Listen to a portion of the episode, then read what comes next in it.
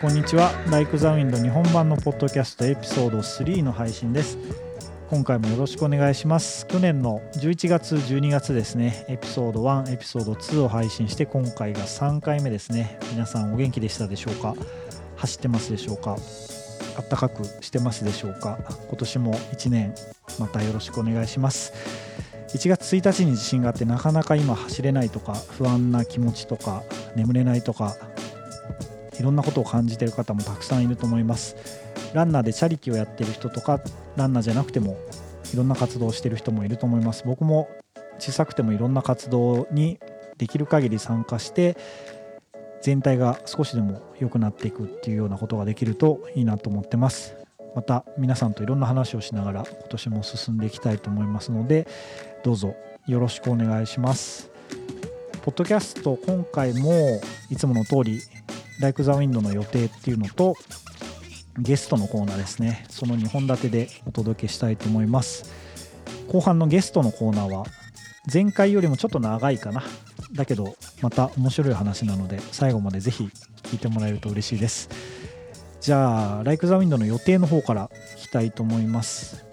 ライク・ザ・ウィンドの1冊目が去年の秋に出て1冊目の一番後ろの方に2冊目の予定っていうのが書いてあるんですね。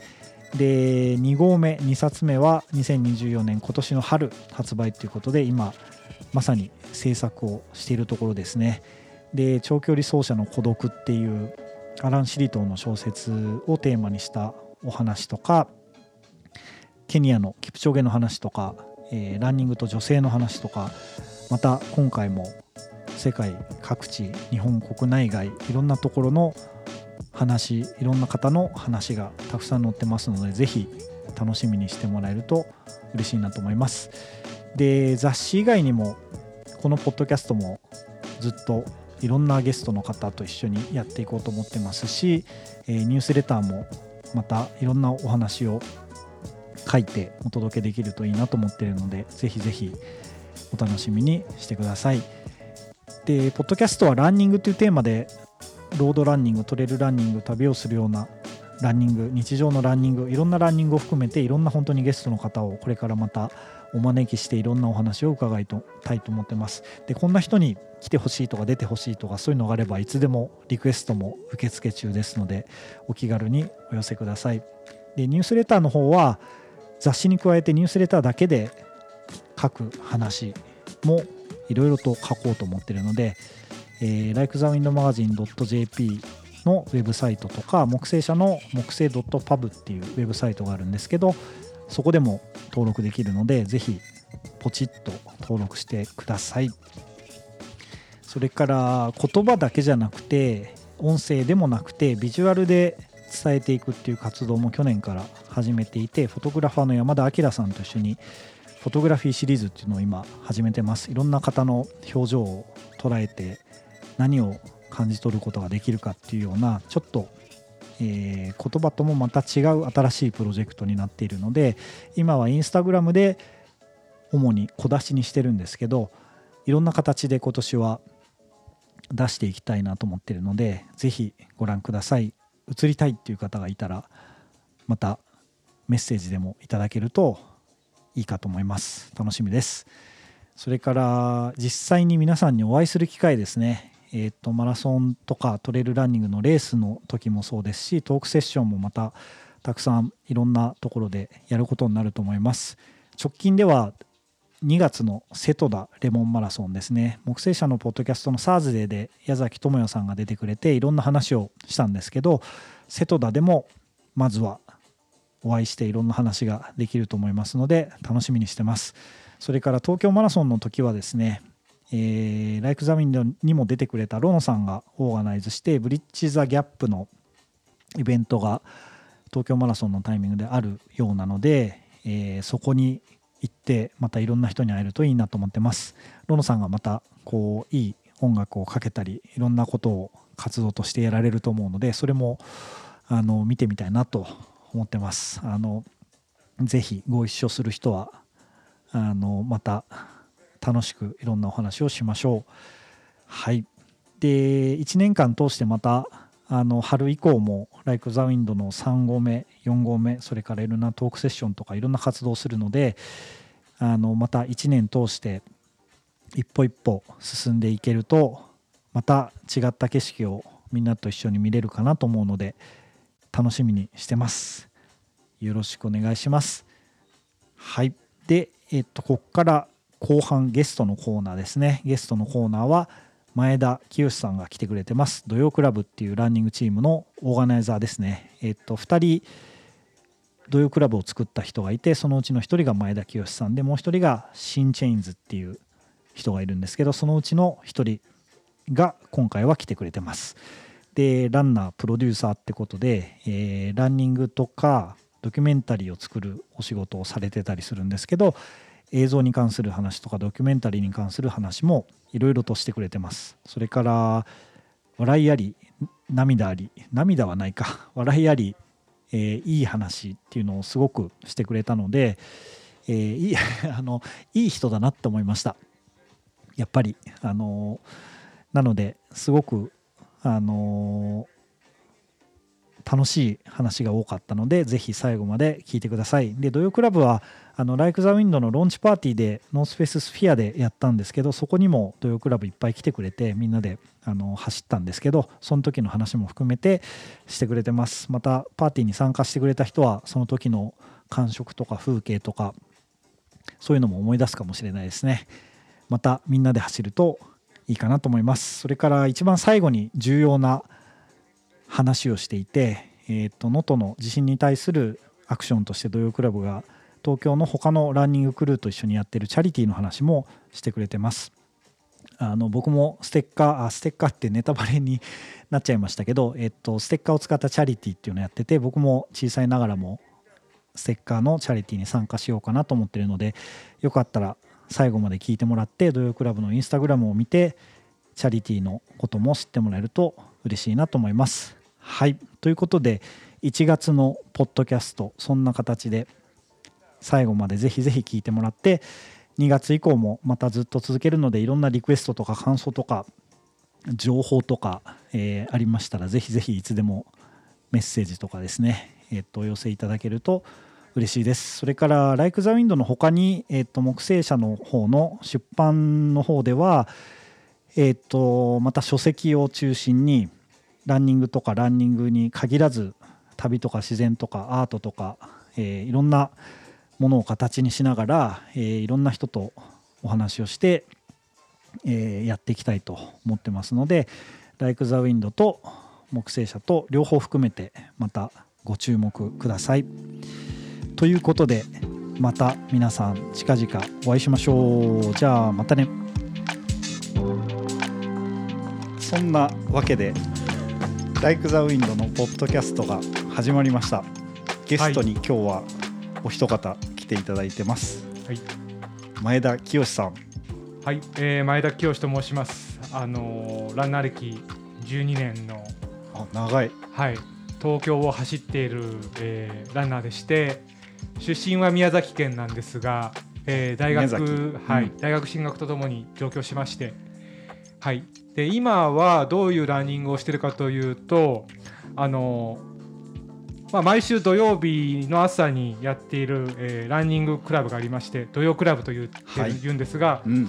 えーその土曜クラブの、えーオーガナイザーをやっています。よろしくお願いします。ようこそおいでいただきました。そうですね。前田清さんといえば土曜クラブということで、あの12年なんですね。長いですね。走走ってる自体は。そうですね。ランナーだとその走ってるランナー歴をどうしようかと思ったんですが、あのー自分がこう定期的に走っていて自分がランナーであると趣味がランニングであるということを人に話すようになったのが12年前おお、なるほどなるほどで。すかね。はい、土曜クラブといえばローンチパーティーを Like the Wind のやった時にはい、みんなで来てくれたんですよね。はい、で代々木公園走ったりはい。みんな自己紹介してあれ何人ぐらいになったんですか？ね80人ぐらいとああれか80人100人100人ぐらいいたかもしれないですね。ね一説によるとすごくそれぐらい行ったかもしれないというなんかはい。楽しかったですね、あの僕はノースフェイススフィアでずっとこう待ってたんですけどみんはない楽しかったらしいというので、あのありがとうございました、いえいえどうもありがとうございました。そのその説は、あのーはい、みんな来てくれてはい楽しかったですね、ありがとうございます。あのーうんきよさんとはまあいろいろ縁があってそれであの「Like the Wind」日本版を立ち上げてそのまあローンチイベントするということで。あのそれまでもあの土曜クラブで鎌倉でトレイルランニングをする時とかはあのきょうさんにコースメイクとかアテンドとか してもらったりとかしていて。そうですね。走りましたね、はい。うん、よく走ってますね。なんかはいたまにご一緒してますもんね。そうですね。はい、はい。そうですか。あの土曜クラブっていうのははい。始まってどれぐらい経つんですか？土曜クラブは、うん。あの2020年の8月23日に始めたので今3年丸3年と、えー、4か月ぐらい45か月っていうところですかね。はい。じゃあそれぐらい 毎週基本的には毎週走ってるというそういう人なんですね。あ。そういう人たちなんですね、そうですね、うん、あのーじゃあ土曜クラブの話します？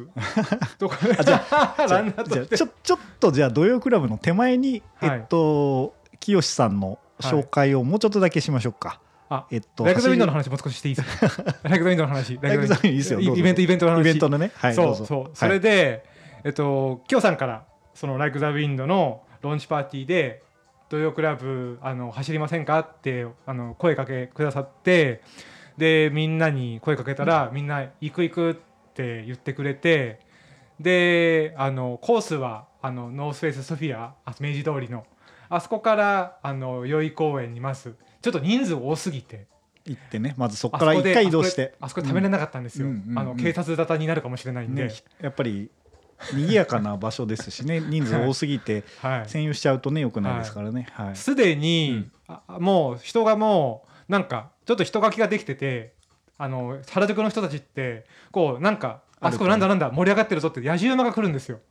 でやばいぞってなって一回あの代々木公園に逃げる形で行ってそこで皆さんで自己紹介をあの名前と最近あったいいことを話し一て、言言ってはい、ランニングしたんですけど、うんその自己紹介に20分かかりました。おー一人もう30秒ぐらいでもそれだけでももう40超えますもんね4050超えるからそうですね。まあ、もっと短いかだから15秒ぐらいでみんなパッとやってそ,、はい。れぐらいになったっていう感じなんですねはい。すごすごかったですねすごかったですね。で、正味走った距離は3、4キロなんですけど、その後、えっと、公園通りを通って、あの、スクランブル、渋谷のスクランブル交差点で写真を撮って。撮って、はい、めちゃくちゃ盛り上がりましたけど、もうお祭り騒ぎで、で、あの、ライク・ザ・ウィンド、あの、イギリス版の、あの、えっと、サイモン。ファンはい、うん。ファウンダーのサイモンも一緒に走ってって、でそこのあの僕がそこのみんなの、えっと、グループ写真を撮影したんですがあの我ながら結構いい感じであのネオンと一緒に撮れたんですけどこうなんかハレーションとかもあってそれをあのサイモンの協協賛経由で「あの Like the Wind」イギリス版の何号 ?40 えっ号、と30 38ですかね。38か。38か7ですね。はい、うん。にのに。乗りましたね。はい、うん。に、あのー少し最初のえっとなんか数ページ開始数ページで大きくあの見開きで。見開き2ページでね。はい。乗りましたね。はい。すごく。ありがとうございます、はい。そんな写真を撮っていただいて、いえいえこちらこそ、はい、なんかサイモンも喜んでましたねやっぱり。あ本当ですか？日本に来たのも初めてで日本のこう人たちと走るのも日本で走るのも今回初めてだったみたいなんではい。あの結構思い出に残ったみたいで。であの写真はこうちょっと象徴的な一枚として次の号に載せたいということで。はい。あのちゃんと清という清前田というクレジットも入ってね。いやありがとうございます。いやいやあのーこちらこそありがとうございますした。あのーまあああいうランニングクラブをやっていたからこそまあそういうふうにライク・ザ・ウィンドとつながれてすごくあのなんかこう東京のなんでしょうそういうランニングカルチャーみたいなものがまた一つあの拡大したかなって感じた夜でした。はい、そうですね。あ。あの世界の人たちが読んであの号を開いた見開きに載ってますからね。はい、あの東京のあの日の夜の雰囲気がちょっと伝わって面白いんじゃないかなとはい、思います。はい、はい、でそんな前田清さんは、えっと、ランナーの話は今聞いたんですけど、えっと、お仕事的には何て言えばいいんですかね。クリエイター映像プロデューサー。映像プロデューサーと、うん。まあ、クリエイターなのかもしれないですが、うん。あの僕はあのアメリカに本社を置くあのメディアカンパニーの日本支社にいる人と。にいる人で、うん。で主にメンズライフスタイルメディアとあの W から始まるテクノロジーメディアがあるんですけどちなみにライフ、えっと、メンズライフスタイルメディアの頭文字は G なんですが その2つのあのメディアのあの映像のビデオの企画開発をやってと、る。はい、を主にやっていて、プラス、まあ、プロデュースもやりますし。なるほどね。はい。ね。もうずっと映像のお仕事がそれに限らず長いですかね。そうですね、うん。その前はあの、テレビの仕事をして,、したていてディレクターをしていて、うん。えっと、主に NHK のあの番組にドキュメンタリーとかを制作していて、あのーもしかしたら、あの少し音楽とか好きな方だと、坂本龍一さんあの、うんうんうん。えっと、があの監修する音楽の学校っていうのを坂本龍一音楽の学校っていうのをあの NHK で定期的にやっていたんですけどもあのそれをうんうん。担当したい、えっと、ディレクターとして、えっと、やっていたりですとかねうんあとはあの BBC がもともと版権を持っているあの、えっと、セブンアップっていうななあの7年ごとにあの子どもたちをうん。あの取材してインタビューしてそれをああ面白いですね。それはあの、うんイギリス BB BBC 版は、うん。えっと50 1956年から7年ごとにやってるんですよで最初フィルムなんですねはい。でそれでにそれの日本版の、えっと、28歳か。だから、えっと、な7歳14歳21歳28歳。その28歳になりましたっていうのをあののドキュメンタリーをディレクターでやったりとか。それはあのへ13人の子供たち津々浦々いるんですよ。あの北方領土におじいさんのルーツがあるとかあの沖縄の米軍基地でお父さんが働いてるとかあのこう、えっと、宮城県の米農家の長男とかそういった人たちに同じ質問するんですよ。例えば宮城県のあの米農家の長男だったらお父さんのようになりたいっていう質問を 7歳14歳うん21歳してい順くと変番にね。わってくるんですよね答えが。あそれのじゃあ日本版のそういうのをこう担当されたりとかしてるんですね。そうですねあランニングじゃなくてもお仕事ではやっぱりかかなり幅広いいろんなことをもうやられてあテーマとしてはねそうですねやってるって感じなんですね。おーテーマとしては、えっと、いろんなことをやっているんですが、うんあの振り返っていてあのこうまあえっと一貫しているというかいうのはあの、まあ、音楽だったりそこそういうあの日本の社会だったりあとはアートだったりあと今やっているそのテクノロジーですとかあのライフスタイルですとかそういったあのこうこうまあ文化的なものをあの扱うことが非常に多いですね。なるほど、はい。文化社会的ななんかすごい、内容ですごいね。一丁前のこと一丁前で大丈夫ですか？これ。そんなそんなそんな大したことないとなないんですが、はい、そういう人だったのか。そんなに大したことないですよ。そういう人だったんですね。いえいえいえちょっと今今すごいあのなんか誇張誇張した表現があったかもしれないですね。いえいえ、はい。一番最初に走り始めたのはなんでだったんですか？そう。で12年前に、うん。あの走り始めたきっかけは東日本大震災で、うん、僕それまで水泳やってたんですよ。であのなんで水泳やってたかっていうとダイエットのためでなんか映像の仕事とかテレビ業界でやってるとめちゃくちゃ不規則で、ー、うん、めちゃくちゃ深夜に食べたりもうなんでしょう寝る時間が不規則でなんか朝寝て昼過ぎに起きるみたいなもう本当にあのこうブラックの何者でもなかったんですけどそれでやっぱり30過ぎると何でしょうこう代謝が悪くなって落ちるものも落ちなくなっちゃうんですよね。ディグトリオが言うところの20代の体力の貯金がなくなったってやつですね。そうですそうですはい、そうですで30になってそうです貯金がなくなってはい運動し始めて最初水泳でしたね。水泳をやって、でそこからじゃあ震災が起こって、で、えっおと、ところがあり近所のうんプールが壊れたんですよ。あもう物理的にじゃあ行けなくなったんですね。はい、物理的に行けなくなって、うんあのー普通の家に履いているランニングシューズでも何でもないアディダスのスニーカーで走り始めたらあの景色が変わるのが全然水泳とびっくりするぐらい違ってめちゃくちゃ感動確かになんかすごい楽しかったんですよね一人で。プールだとねはい、まあ同じところをこうそうですね。ずっとね行くっていうはい。心のはい。ね探求ですもんねはい。プールはね。はいでもこう景色が結構じゃあ変わるっていうのが新鮮だったんですね。そうですね。絶え間なく変わっていくじゃないですか。吸って心地よい疲労感と。それがすごい気持ちよくてもうそっからも完璧にもう未練も何もなくランニングに切り替えましたね、はじゃあそういうこうなんか変化がすごくビビッドだったんですね。走り始めてからは。そうですね。はなんかある人が言ってたんですけど自分自身が移動すると、まあ、自転車なり走るなり車なりで移動するとやっぱ何かに触れることになるので自分と自分以外のものに触れることになるのが予期せぬうん。ことが発生して面白いんであるっていうようなことを言った人がいますけどそういうことに近いんですかね。きっとそうですね、うん。さっきその水泳はあのこう自己の自分ってたなんかこう内なる探求って清さん言ったじゃないですか。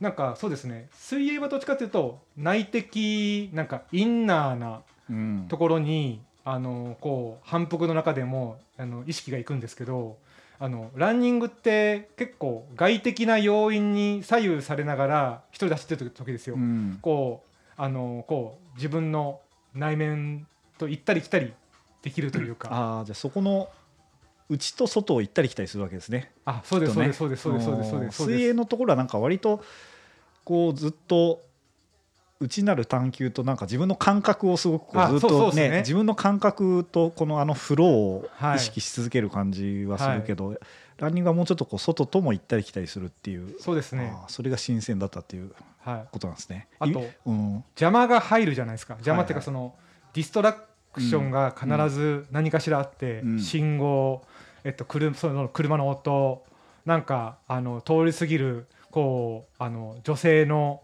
たちの会話の声とか いろいろあと匂いとかそういったものが結構そのその程よいそのなんか邪魔というかその障害と言っちゃ大大げさですけどなんかそういったものからなんかまたちょっと自分の中であのトピックチェンジが頭の中であって、うん。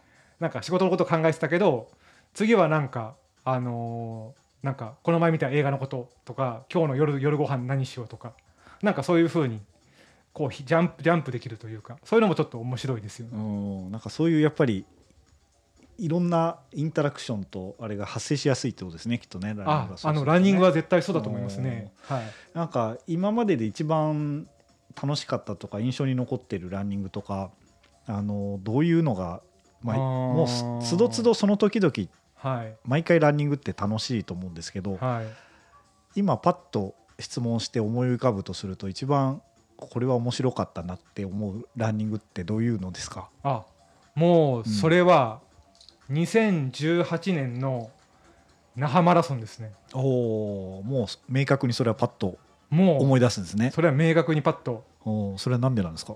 それは、うん。あの当時の恋人と初めて走った参加したフルマラソンだからです。あすごく分かりやすい思い出ですねそれは。思い出の那覇マラソンってやつ思い出の那覇マラソンですね。あそうですか。はい。へえ暑かったですか？え12っとね。12月20でもね 30, 30 はいかなかった。29度とか。12月ですよね那覇マラソンはい12月のあでもそれぐらいあるんですね。はい。ちょうど多分湘南国際マラソンの裏なんで12月の第1週なんですうんそうなんだ。はいもうそれだけ暑いのって北海道マラソンか那覇マラソンかみたいなね気温で言えばそんな感じですよね、確かに。8月の北海道か12月の那那覇ね、覇っていう、はい。なかなか那覇に出ようって思ったのってなんでなんですか？沖縄楽しいからっていう。そうですね。その当時の恋人がつってあの当時の恋人ってお付き合いしてた方って今の僕のあの妻というか奥さん。奥さんなんですけど。言いたかった。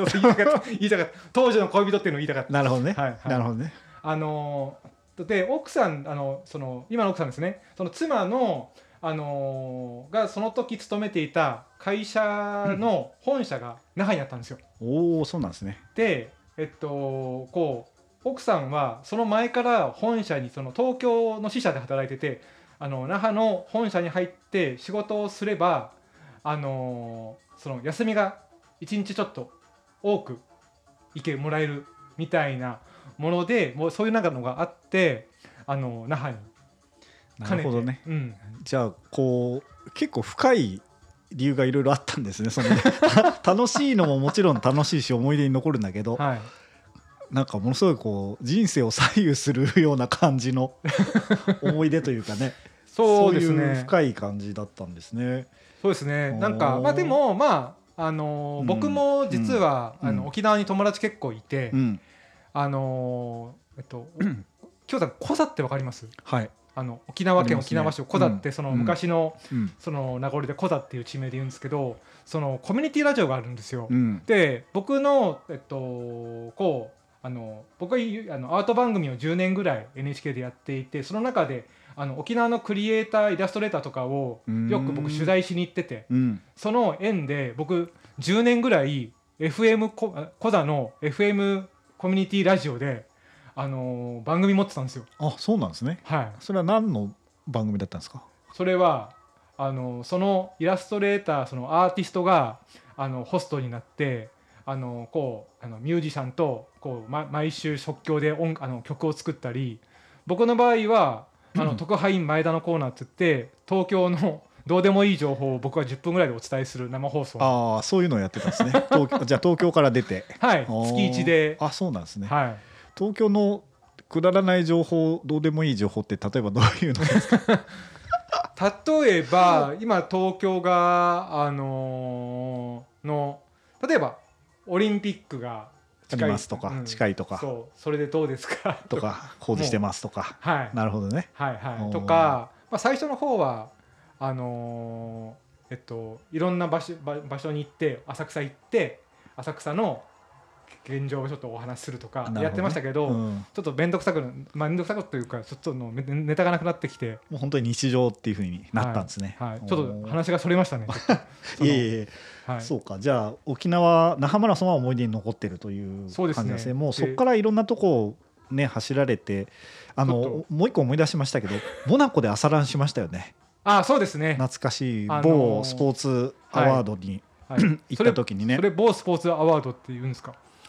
あのローレウスワールドスポーツアワードっていう、あのはい。はいローレウス。ライク・ザ・ウィンドでもね実はちょっと出てきたりする号があるんですけど英語版で、あのはい。まだ日本語にしてないんですけどね、はい、あのそれでモナコ行きましたね。モナコの朝ランしましたもんね。そうですね。寒かったですね。はい。もともとね、あの言っていいかどうかわかりませんけど、まあ、同じさんとは同じ会社ですからね。そうそう同じ同じ仕事もね一時はいしてましたもんねはいはいはい懐かしの、はい。まあ、そんなこともあってあ、さあ那覇マラソンから始まっていろんなとこ走って、そうですね。那覇マラソンの話もういいか。うん、はい。あれです。あの言っとくとなんで思い出に残ってるかっていうと、那覇マラソンの完走直後に。あの僕の妻からプロポーズされたんですよ。あされたんですねされたんです。っていうのは僕はそのあの走るまでに10回ぐらい奥さんに僕は結婚してください結婚してください結婚しませんかともう10回以上言ってたんです。ただあのこうちょっと待ってちょっと待ってとか言われていたんです。なるほどで、うん僕がへこう初めてのマラソンで並走したんです。おそしたらあのーなんとか最後並走して6時間15分の制限時間を6時間7分54秒とかで走ったんですよ。おお無事に。うん。はい、そしたら もうそのはゴール直後に奥さんから結婚してくださいって言われ それは予期してたんですか？全然？ていやもう全然。あそうですか。全然予期してなくて、うん。これあのでもし完走してなかったらどうなってたのって言ってた言ったらあの結婚してなかったと思うって言われたんですよ。おおもうどっちになるかっていうそんな大きなはい、レースだったんですね で言われた時にちょっと待ってとか言ったんですか？え？いや僕はもう もちろんっつって。あそう。はい、抱きしめました。あよかったよかった、はい、はい、もう、はい。やいい話ですね。いえいえ。なんかもうなかなかこうドラマがありますね。そうですね。那覇マラソン。那覇マラソンはドラマがありますよ。これで今日のポッドキャスト締めた方がいいんじゃないかっていう。いやいやまだ本題が本題というかそうですね。まだすぐはい。すみませんちょっと話がちょっと長くて前田清さんの紹介っていうのはじゃあ一旦以上でいいですかね、はいあのそんな人ですと。で、はい。まあ今土曜クラブとかを含めてどんな風に走ってるかとか、まあ、はい。これからどんな風に走りたいかとか、はい。まあ、ちょっと最近考えてることとかあ あのちょっと未来の話も入るかもしれないんですけど、はい。ちょっとそんなような話をしてみましょうかね。はい。はい、でえっとどっから行きましょうか。どどんな風に今走っててこんなこれからどんな風に走っていきたいかっていうそんな話をちょっとしますか？そうですね、うん。あのら僕で今の僕にとってその、どんな風に走ってますかってうん。こう例えば今聞かれてるじゃないですか。っていう時にもう100中100なんか100中100中って言うんですけどその時。100発100中？そうそうそう。100, 100発100中。今何を言ってるか分からなかった。はい。100発100中、うん。土曜クラブの話になる。なっちゃいます。なると。ななっちゃいますね。うんうんうん。であの基本的にその僕のそのまあこれランニング以外ののこともなんですけどうん。僕の人生のテーマっていうのがその一人でも多くの人と出会ってその人のまあライフスタイル今イコール価値観ですかね。それをしなるべく知ってあの豊かな人生を送って最後あの死ぬっていうのが僕のテーマなんですよ。じゃあいろんな人に会いたいと、はい、うんうん、それで、えっと、土曜クラブっていうランニングクルーもあのやっているのでどんな風に走ってますかって言ったらあの毎し毎週土曜日毎日走ってますけどほぼほぼ毎日一人でうんもう走ってますけど、うん。毎週土曜日朝9時から代々木公園で土曜クラブとみんなと走ってますっていうのがどんな風に走ってますかの答えになります。じゃあやっぱりこうドキュメンタリー作家と言っていいのか分かんないですけどそういうずっとやってきたことの好奇心とかそういうのもなんか関係してるんですかね？人に興味があるとか。ねやっぱりいろんな人のに出会いたいとか何考えてんだろうとかっていうのをランニングを通してこうなんか体験したいっていうのってなんかそういうドキュメンタリーの人だったんですね。あでもでもそうそうかもしれないですね。ね。基本その僕その映像でも僕ドラマとかでもなく、うん作り込んだものではなくてやっぱり取材ベースうんのドキュメンタリーとか、うんそういうなんかこうなんかまあニュースではないですけど、うんまあ、ノンフィクション寄りの。あそうですね。ノンフィクション寄りのものがエンターテインメント系でも多いので。なるほどね。なのでもしかしたらそういうこうランニングもうん。ある種こう取材的なうん。なんかこうインタビューとかコミュニケーションみたいななんか探求心みたいなものであのーが面白くてやってる、おーなんかそういうのにすごく紐づいてそうな感じがしましたね今。確かに、うん、確かに、あそうなんですね。はい、土曜クラブはえっと毎週1回土曜日の朝9時で、うん。まあ、それ以外は一人でこう走ったり、はい、まあ、友達と走ったりいろいろあると思うんですけど、はい、土曜日に集まる人って例えば今どういう人がいてで、あえっと、どういう人が新しく来てくれることが多いのかとか、ーはい。こうそそのあたりをちょっと聞いてもいいですか？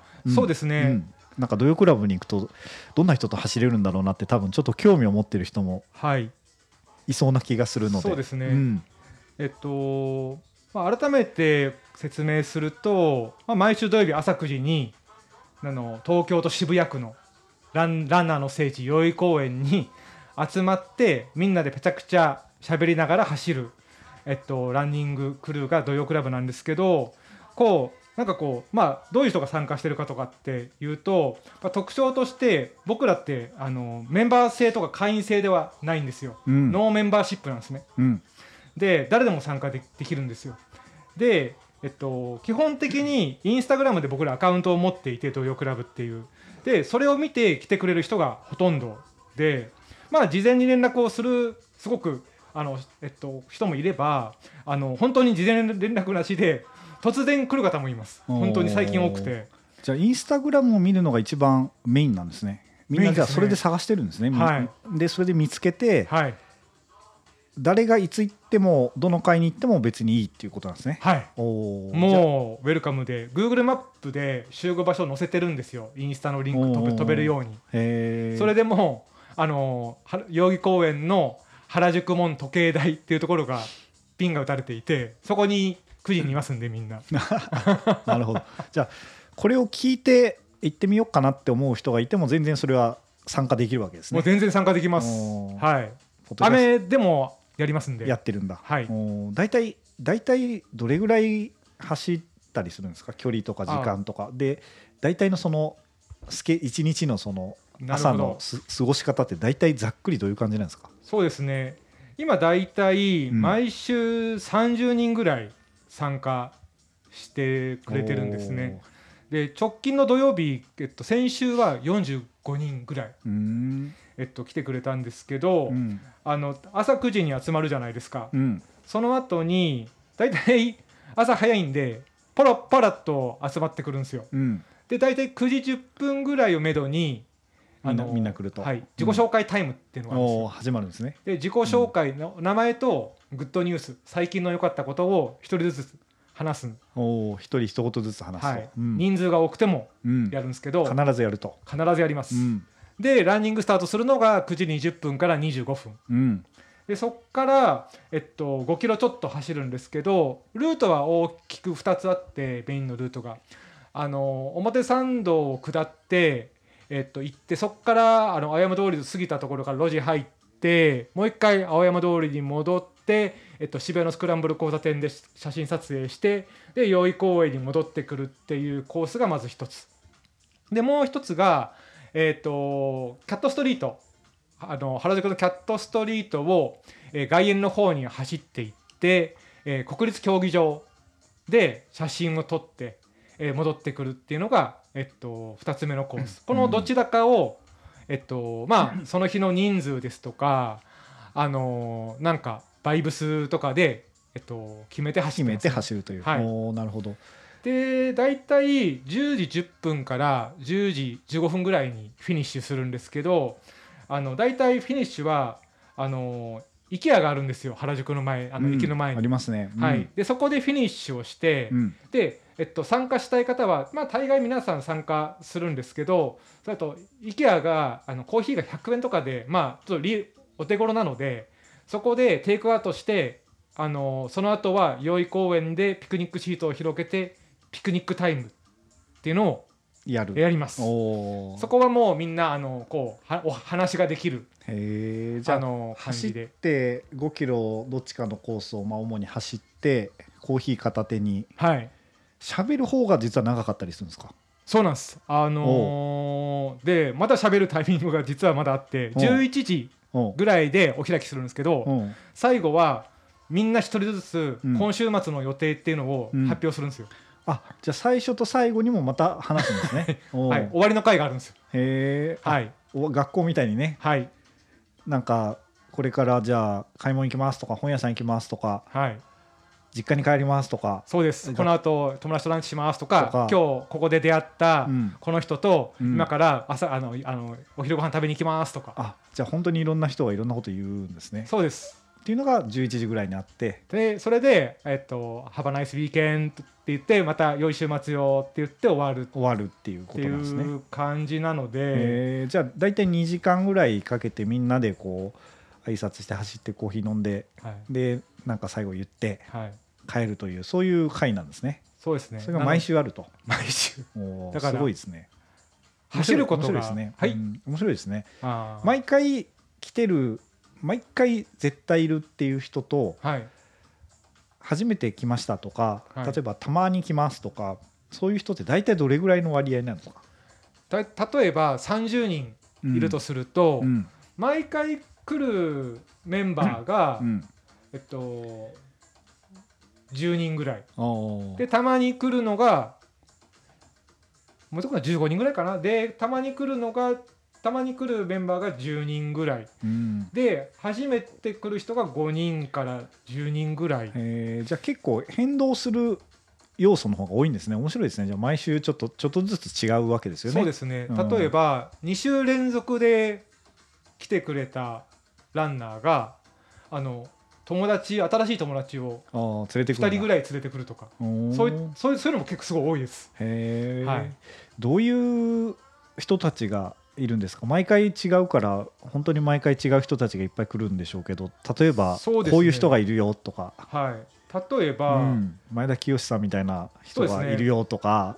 僕みたいな僕あの今45歳なんですけどこのポッドキャスト撮ってる時点で、あのー20代20代と30代前半がマジョリティあそうですか。ですね。なので、あのーこの前、えっと、はあの成人式から帰って地元の成人式から帰ってきましたっていうのが3人人人が3人初めて来てくれて、うん。っていうのもいますし、えっと、今年で62歳になる女性の方いらっしゃるんですけど奈緒さんっていうその方62歳で今度あの、スリーレイクスが62キロだから、うん。62歳の記念で走るっていう人もいますしあとはあのそう学生もいればあとは正直あの職業を知らない、ー人もいっぱいいると。はい、人もいますが。うんあのー年代そんな感じであとはあれですね。あのーこうまあその生まれた場所がぜなんかすごく多様であのー日本で生まれたひ人の数の割合の方がマイノリティな時もあります。うんじゃあアジア東アジアアメリカヨーロッパまあかなりいろんな人がいるってことですね。東南アジアというかマレーシア、インドネシアフィリピンンのいますしフィリピンとかはランクルー文化が割と盛んで、あのフィリピンンのランクルーから来たり、そうですね。インドネシアもそうですね。あと香港もハーバーランナーズというランクルーがいるんですけど、そこで一人、あのー去年走ってからものすごく僕らのなんかこうホスピタリティというかおもてなし僕らはおもてなししたつもりはそんなないんですがそれに感動してそこからだいたい毎月のようにあの香港からあ面白いですね。ランナーが、あのこうおすすめされたと言って来てくれますね。ああ面白いですね、はい。一番やってて面白かったこととか瞬間ってありますか？なんか。あーなんか僕そのこの土曜クラブというものをまあ運営というかをしてるんですけどもその運営する側の話にちょっとなっちゃうんですけどあの僕らってこう走ることも集まる目的ですけどあの話すことも同じぐらいあの目的というかもしかしたらうん。は、話すことの方がコミュニケーション取ることの方があの目的なのかもしれしれあの目的として大きいんですね。うん。でなので必ずそのコミュニケーションのきっかけをそういうふうにあの自己紹介があってピクニックタイムがあって最後あの週末何するっていうのを共有するっていうのがあるんですけどそれでなんかこうあの SNS 特にインスタとかであのこうし知り合いじゃなかったランナー同士があのご飯食べに行ってるとかなんかお茶しに行ってるとかなんかホームパーティー開いてそこに遊遊んでるとかそういうのを見るのがすごいやってよやっててよかったな嬉しいなっていう瞬間ですかね。なるほどじゃあやっぱ走る以上の何かが起こることがなんかあるってことですね。楽しそうですね、はい。なんかはい。何が起こるのかやっぱりその時とかその人たちの組み合わせとかはい。ねその時の雰囲気とかによってだいぶいろんなことが出てくるだろうから、だからあれかもしれないですね。そこもうん。そのそのキヨさんがさっきその、まあ、ドキュメンタリーというか、うん。そういう話したけど、うん。そこもちょっとドキュメンタリーと似ているのかもしれないです。ああ確かにね、うん。何が起きるかっていうのは、そうですそうですなんかドキュメンタリーってその僕僕まあ映像も映像のこの業界にいてえっ、と20ちょっと二十数年いますけどそのドキュメンタリーですごく大事なことってその場場所を作るというか。でカメラをカメラを何で回すのかっていうとカメラを回すから何かが起こる。ですねドキュメンタリーって。でそのためにこうどこの場所で何を聞くかっていうのはすごく大事なんですけどなんかそれとちょっと似ているのかもしれない。なるほどね。その場所を作っうん。てそこで化学反応が起きてうん。なんか新しいストーリーというか物語がそうやって共有されてそこを見えた時にすごくなんかあのなんかこう自分の人生がまた豊かになった気がするといううん。かそこがすごく楽しいというか。なるほどなるほど、うん。まあ、願わくばこういいことがね起きるっていうふうにある程度こうやっぱりちょっと仕向けたくなることもあるかもしれないけど、うんはいそれは別にでもいいことだったらね。いいですよね。そうですね。なんかあのそうですね。ドキュメンタリー両方ありますからね。うん。そうですね、この、まあ、あの、土曜クラブに関しては、あの、なんでしょうこうこうそうですね。いいこといいこととしてそういうのが起きる場でいつもこうありたいなとうん。思っていますね。まあ、どうせなんかやるんだったらというそうですね。ことやっぱりこう大変な、ね、世の中ですしね、はい。あの何か何かこうドキュメントして見続けるとか、はい。そういうことを起こすとするとやっぱちょっとでもこう一歩でもいい方なそうですね。進むことをやりたいといういい人ですね。いえいえ。なんか ぱそういう良心。良心的な クラブですね。あうのーん。そう結構そのいその世の中の話になるんですけど今結構文化的な分断とか、まあ、社会的な分断とかまあえっとパレスチナとそのまあイスラエルの問題とかまあいろいろあるじゃないですか。であのーこうああいうのをこう伝え聞いたり見たりするとなんかすごく何かできないかなみたいなところがまあなんか、まあ、あったりしてなんかそういうものが少しでもこうまあでも結構僕らに例えば自然災害とかってどうしようもできないじゃないですか。ですけど走ることでつながることで少しでも分かり合えばちょっとずつそのその特に人為的なものの確率はちょっとずつ減らすことができるんじゃないかって思うんですよね。んその自然とかじゃない方の人為的な方ね。そうですそうですそうです。ん確かにそうですよね。うんうん。なんかドキュメンタリー的にこう何かを実際に見たり聞いたり起こしたりしていくっていうのに関連づけて思ったんですけど、うん。あのー物語の中でそういういいことを書いていくっていう良心を持ってる作家ってカート・ボネガットっていう人がはい。ご存知の通りいるんですけど、はいあの実はフィクションもノンフィクションもそういういいストーリーを作っていくっていうことでは結構根っこでは同じなのかもしれないなって今思っちゃいましたね。あのうん文学的な話は木星社のポッドキャストであのこれから深くやるので、まあ、あれですけどなんかそういうのはやっぱ必要ですよねで特に今強くそういうふうにお感じになるっていうのはやっぱこうそういう時代の中に生きていて、はいまあ、なんかそういうふうに感じるところもいっぱいあるっていうことなんですかね。そうですね。でうん。基本的にうん。あの未来に対して楽観的でにでいたいのでなるほど、はい。うんうんうんうん、例えばそのあのケビン・ケリーっていうこういう話していいんですか？どうぞ。ちょっとどど有名な方ですよね。はい、ケビン・ケリーっていうはい。その、えっともともとあのワイヤードっていうテクノロジーまあアイディアとイノベーションのマガジンがあのアメリカで創刊されてその時のエグゼクティブエディターで創刊に携わった編集者であり今も哲学者としてそのあの、えっと、未来のあのケビン・ケリーという方がいるんですけどあのその方もすごく例えばあのジェネレティブ AI とかそういったものに関してもすごくまあ楽観戦う楽観主義ってあのオプティミスあのオプティミスティックなんですけどもなんか基本的にそうあるためになんかこういうなんかこうソーシャルというかそういうなんかこうコミュニケーションを主体としたランニングみたいなものもあのやる意味があるんじゃないかというふうにややっ始めた当時はそこまで思ってないですよ。うん。うん、でも、うん。今3年間こうあのこういうランニングクルーをこうやってきて今はなんかそういうなんかこうなんかこう存在意義というかを感じています。ああなるほど。じゃあはい。そういうふうにこうどんどん考えが深まってって、うん、まあ、これだという感じのある考えに今行き着きつつあるっていうことなんですね。まずは。行きつき行きつ行きん？行き着きつつある。うん。行き着きつつある。よようやくある意味ようやく別のスタート地点に立ったっていうようなああね。おっしゃる通りです。そういう考えなのかもしれないそうでね。ですすね、うん。最初はあのーあのシン・チェインズという20代のランナーと40代のこの前田清が最初2人で8月23日2020年ですねの宵公演でじゃあ土曜クラブっていうものを始めようって始めたノリで始めたんですよそのなんか20代と40代が。で最初2人だったわけですよ。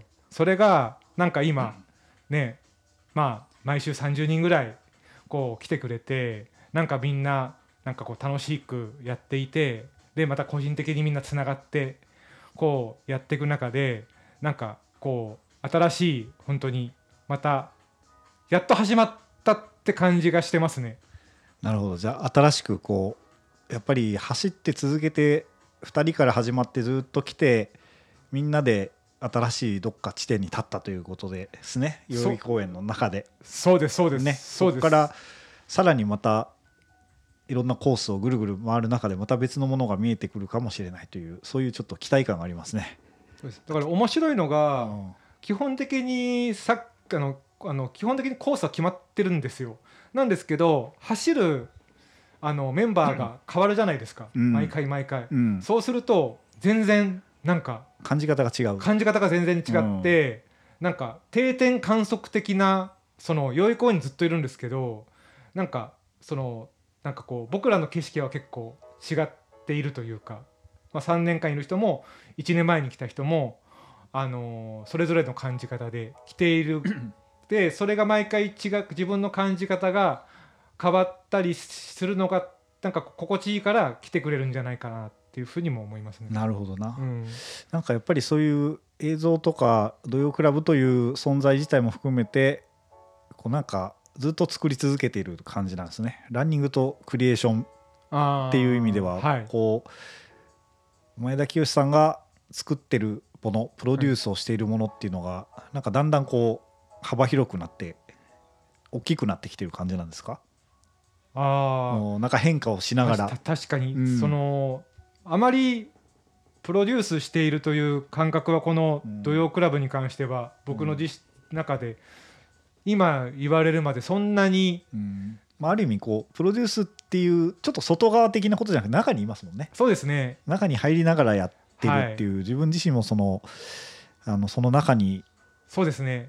立ってやってるってメンバーの一員としていうというか。うん。うん。それがなんか面白いのかもしれないですよね。はい。そういうニュースタイルのそうですね。ニュースタイルのプロデューシングを 開発してるわけですね今。そうですね、うん。なのであのこう例えばあのこういったカフェにまでランニングに行くの行きましょうよとかって言ってくれるあのメンバーもいますしあのなんかなんかこういったカフェとかあと何かな？あとはこうあのちょっとドメスティックなあのランニングのアパレルブランドと一緒になんかそこを拠点に浅草の街を走るとかなんかそういうのはこうみんななんか持ち寄ってくれるのでなんかそれでこう一緒にやってるのがとてもあと写真も撮ってくれたりするんですよ。うん。なんかいろんな人が参加するとね、はい。い、ろんなことがこう引き続き起こるっていう感じなんですかはい。ね。おー。はい。あの今ちょうどこう土曜クラブでやってることとか、はい。そのまあランニングとか話をするっていうことの流れの中ではい。っていうことなのかもしれないんですけど、はい。今直近でこう土曜クラブであのやってるこうチャリティーとか、うんうん。いろんな他の活動も出てきつつあると思うんですけど、はい。その辺は今どういう感じでやってるんですか？はい。大丈夫ですか？あ大丈夫ですはい。はい、うん。えっと最近ちょっとやっていることとしてあのあの能登半島の,、うん。あの地震があったじゃないですか。で先ほど喋ったそのなんかこう自覚というかあの使命というかなんかこうなんかいうのを感じでまた新しいスタート地点に立ったって思ったのと同時になんかそういった時にこうああいうこう自然災害があってあのしかもすごく僕らの近くで起きていることではないですか。その時にやはりあの何かアクションを起こして支援をしたいというふうにあのこうこう僕だけじゃなくてあのあのたくさんのメンバーがそう思ったんですね。その時にでチャリティーをしようというので今あの6ランクルー6つのあのランニングクルー合同であのステッカーを作成してその原価以外の利益のすべてをあの日本赤十字の方に寄付を するっていうのを今始めたばっかりです。今もうじゃあ始まってるんですね。はい。おーで2月の頭まで。頭まではい。じゃあこれを配信してる頃にはまだそれに参加できるタイミングですね、きっとね、はいそれは土曜クラブのインスタグラムにそうですね行けば、はいその情報は見つかるはいということなんですね。土曜クララブのインスタグラムで今ピン止めをしているのでその投稿をステッカーの画像を押していただくと、うんあのそこに詳細載っていましてであのもし欲しい方がいたらあの、えっと、DM をくださればはいあのなるほど。購入に向けてあの購入方法などを詳細をお伝えしますのでぜひとも皆さんよろしくお願いします。なるほどなるほど。はい、あ今ありますね。ちょうどあの見てみま見てみましたけれども、ちゃんと載ってます。一番上に。はい、はい。はい、ぜひあの皆さん見てねあのチャリティーとかこれ誰かのね役に立つようなことができるといいなというふうに僕も思いますので、うんはいね僕もちょっと後で詳細を見たいなと思います。これ東京のランニングクルーが多いんですか？そうですね、うん。基本的に、うん。えっと、080東京というのが、うんうん。東京で一今今多分おそらく一番大きいそうですよね。ランニングクルーなんですけども、うんうんあので土曜クラブもそこのメンバーで作ったランニングクルーでそのそこから派生したランニングファミリーでファミリーのランクルーが6つありまして、うんうんうんそこで合同で、うんうん。あのステッカーを。をやってるんですね。はい。うんうんうん。いいですね。こういう1枚でも買えますんんであ、一枚でも買えるん1枚でもえ買えます。おお、じゃあこう余裕のある方はそうですねその力をちょっとはいチャリティーに使うというはいこともやってるわけですね。はいおーなるほど。なんか他にこれからこうやってみたいこととか、まあ今年とかうん来年とか、はいさらに土曜クラブもしくは前田清さんがやってみたいことっていうのって何かありますか？あー土曜クラブでいうと去年本当にあの1年間あのまあライク・ザ・ウィンドもそうですしであとリッキー・ゲイツが日本に来た時来ましたねもはい。あの僕ちょっとコロナになってしまっていけなかったんですがあのそこの他のメンバーがですねアレンジしてあの東京の街をあの走ることができましたしあとはトレイルもできましたしあとはあのマイヤマイヤ東京という東長崎にあるボーンさんというオーナーがめちゃくちゃあの土曜クラブっぽいんですけどその そのその明るいあのボーンさんのやってるマイヤマイヤ東京っていうカフェまであの池袋の向こうまで走るマイヤマイヤランっていうのも2回やってですね。じゃあいろんなこういろんな方向にランニング自体も広がってるんですね。そうですね。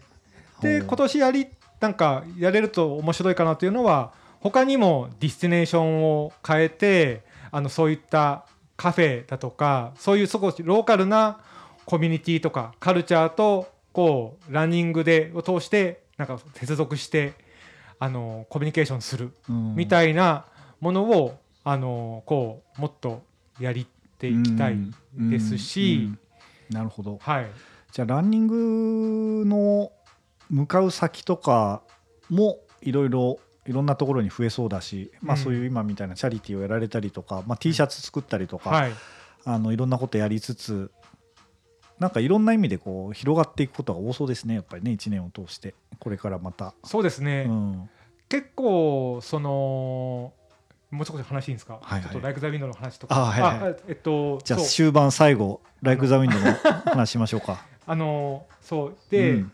そういったその清さんが言ったそのそういった機会が多くなったというかあの結構このコロナパンデミックがパンパンデミックの時におそらくこれ僕のすごく持論なんですけどランニングのあり方がなんか拡張されたり進化したんじゃないかなと思っていてで僕らこの土曜クラブっていうのはあのさっきも申し上げたんですがそのコミュニケーションをすることが目的で走るでもうそそこが特徴なんですね。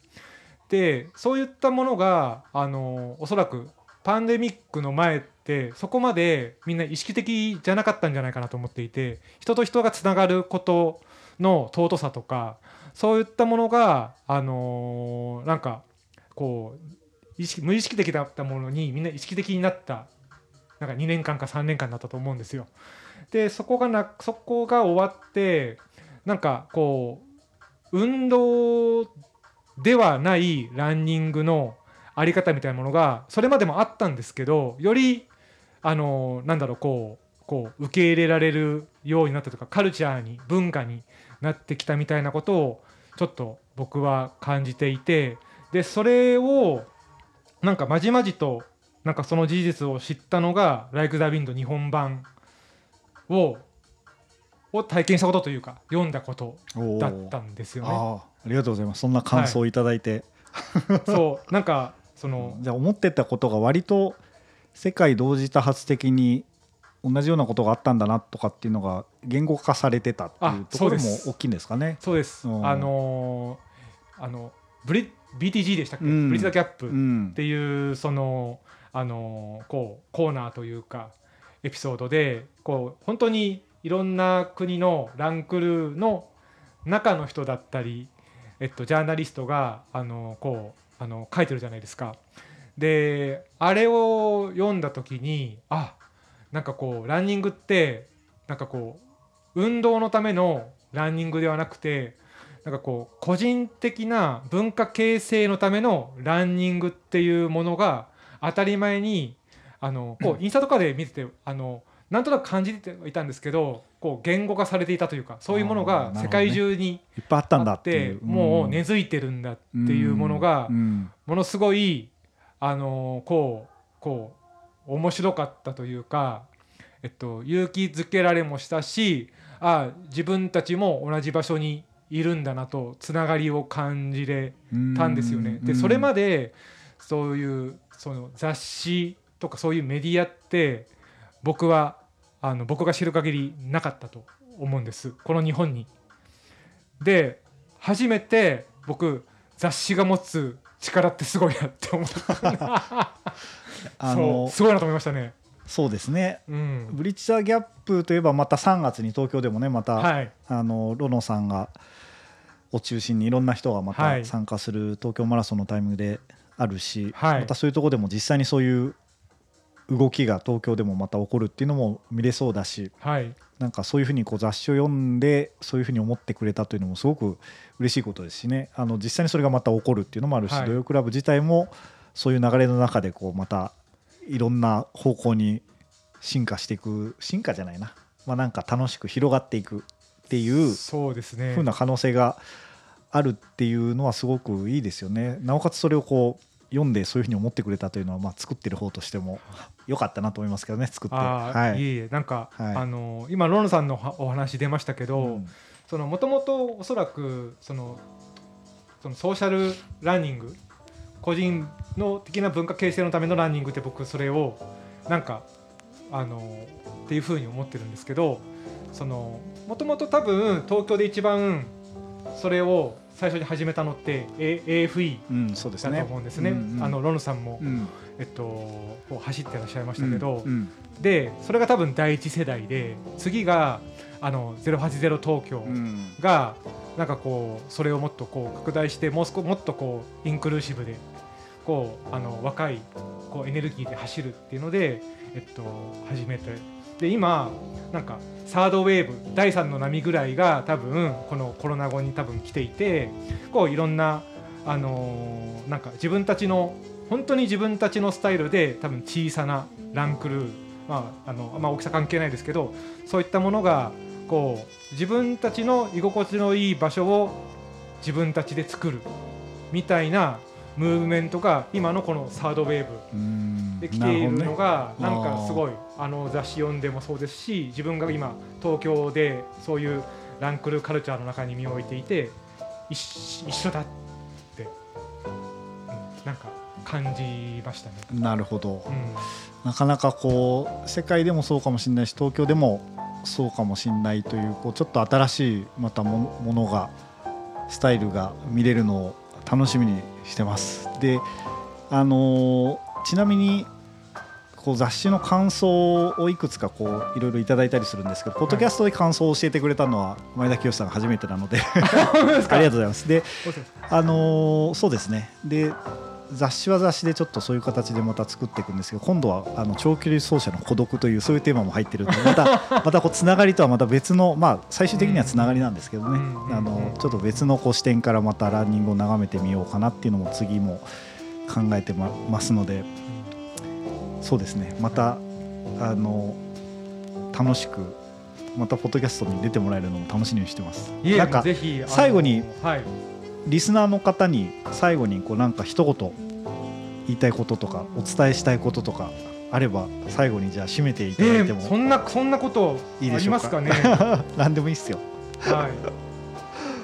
あのーそうですね。あのー毎週土曜日朝9時、えー東京の渋谷区にある代々木公園の原宿門の時計台の前で毎週お待ちしてますので、あのーアポなしで全然結構ですので走りに一緒に走りましょう。はい。はいはいありがとうございますじゃあ皆さん代々木公園でお会いしましょうはいどうも今日さんありがとうございました。はいはい、ありがとうございます。